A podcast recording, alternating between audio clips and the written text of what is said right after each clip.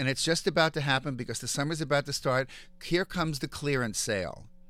Be really careful, okay? Because here's the problem with the clearance sale. You run into a store and you go, oh, and you here you see something on sale, and you kind of put it on, and it almost kind of sort of fits, and you go, ah, you know, for for, for X amount of dollars, how could I go wrong?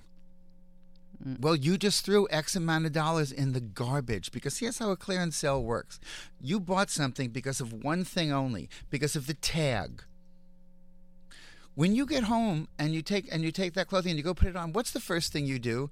You cut the very thing that was most attractive and you throw it in the garbage. And what you're left with is a piece of clothing that you would not have bought at full price, not because it was too expensive, but because you're not in love with it. And once it goes into your closet, it's no longer a style item, it's just a piece you don't love. And you will never, ever wear it again.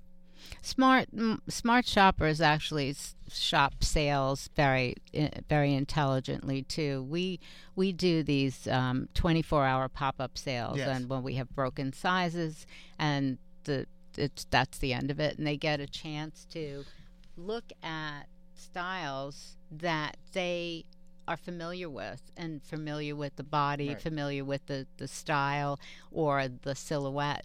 And then they can kind of scroll through Yeah. and pick those bodies that they fit Right. and feel comfortable with. So it, if there's a brand, I think again, it's what do you need when you're going to go shopping mm. for a sale if there is a sale know what that looks like have a sense of that brand have a sense of what it looks like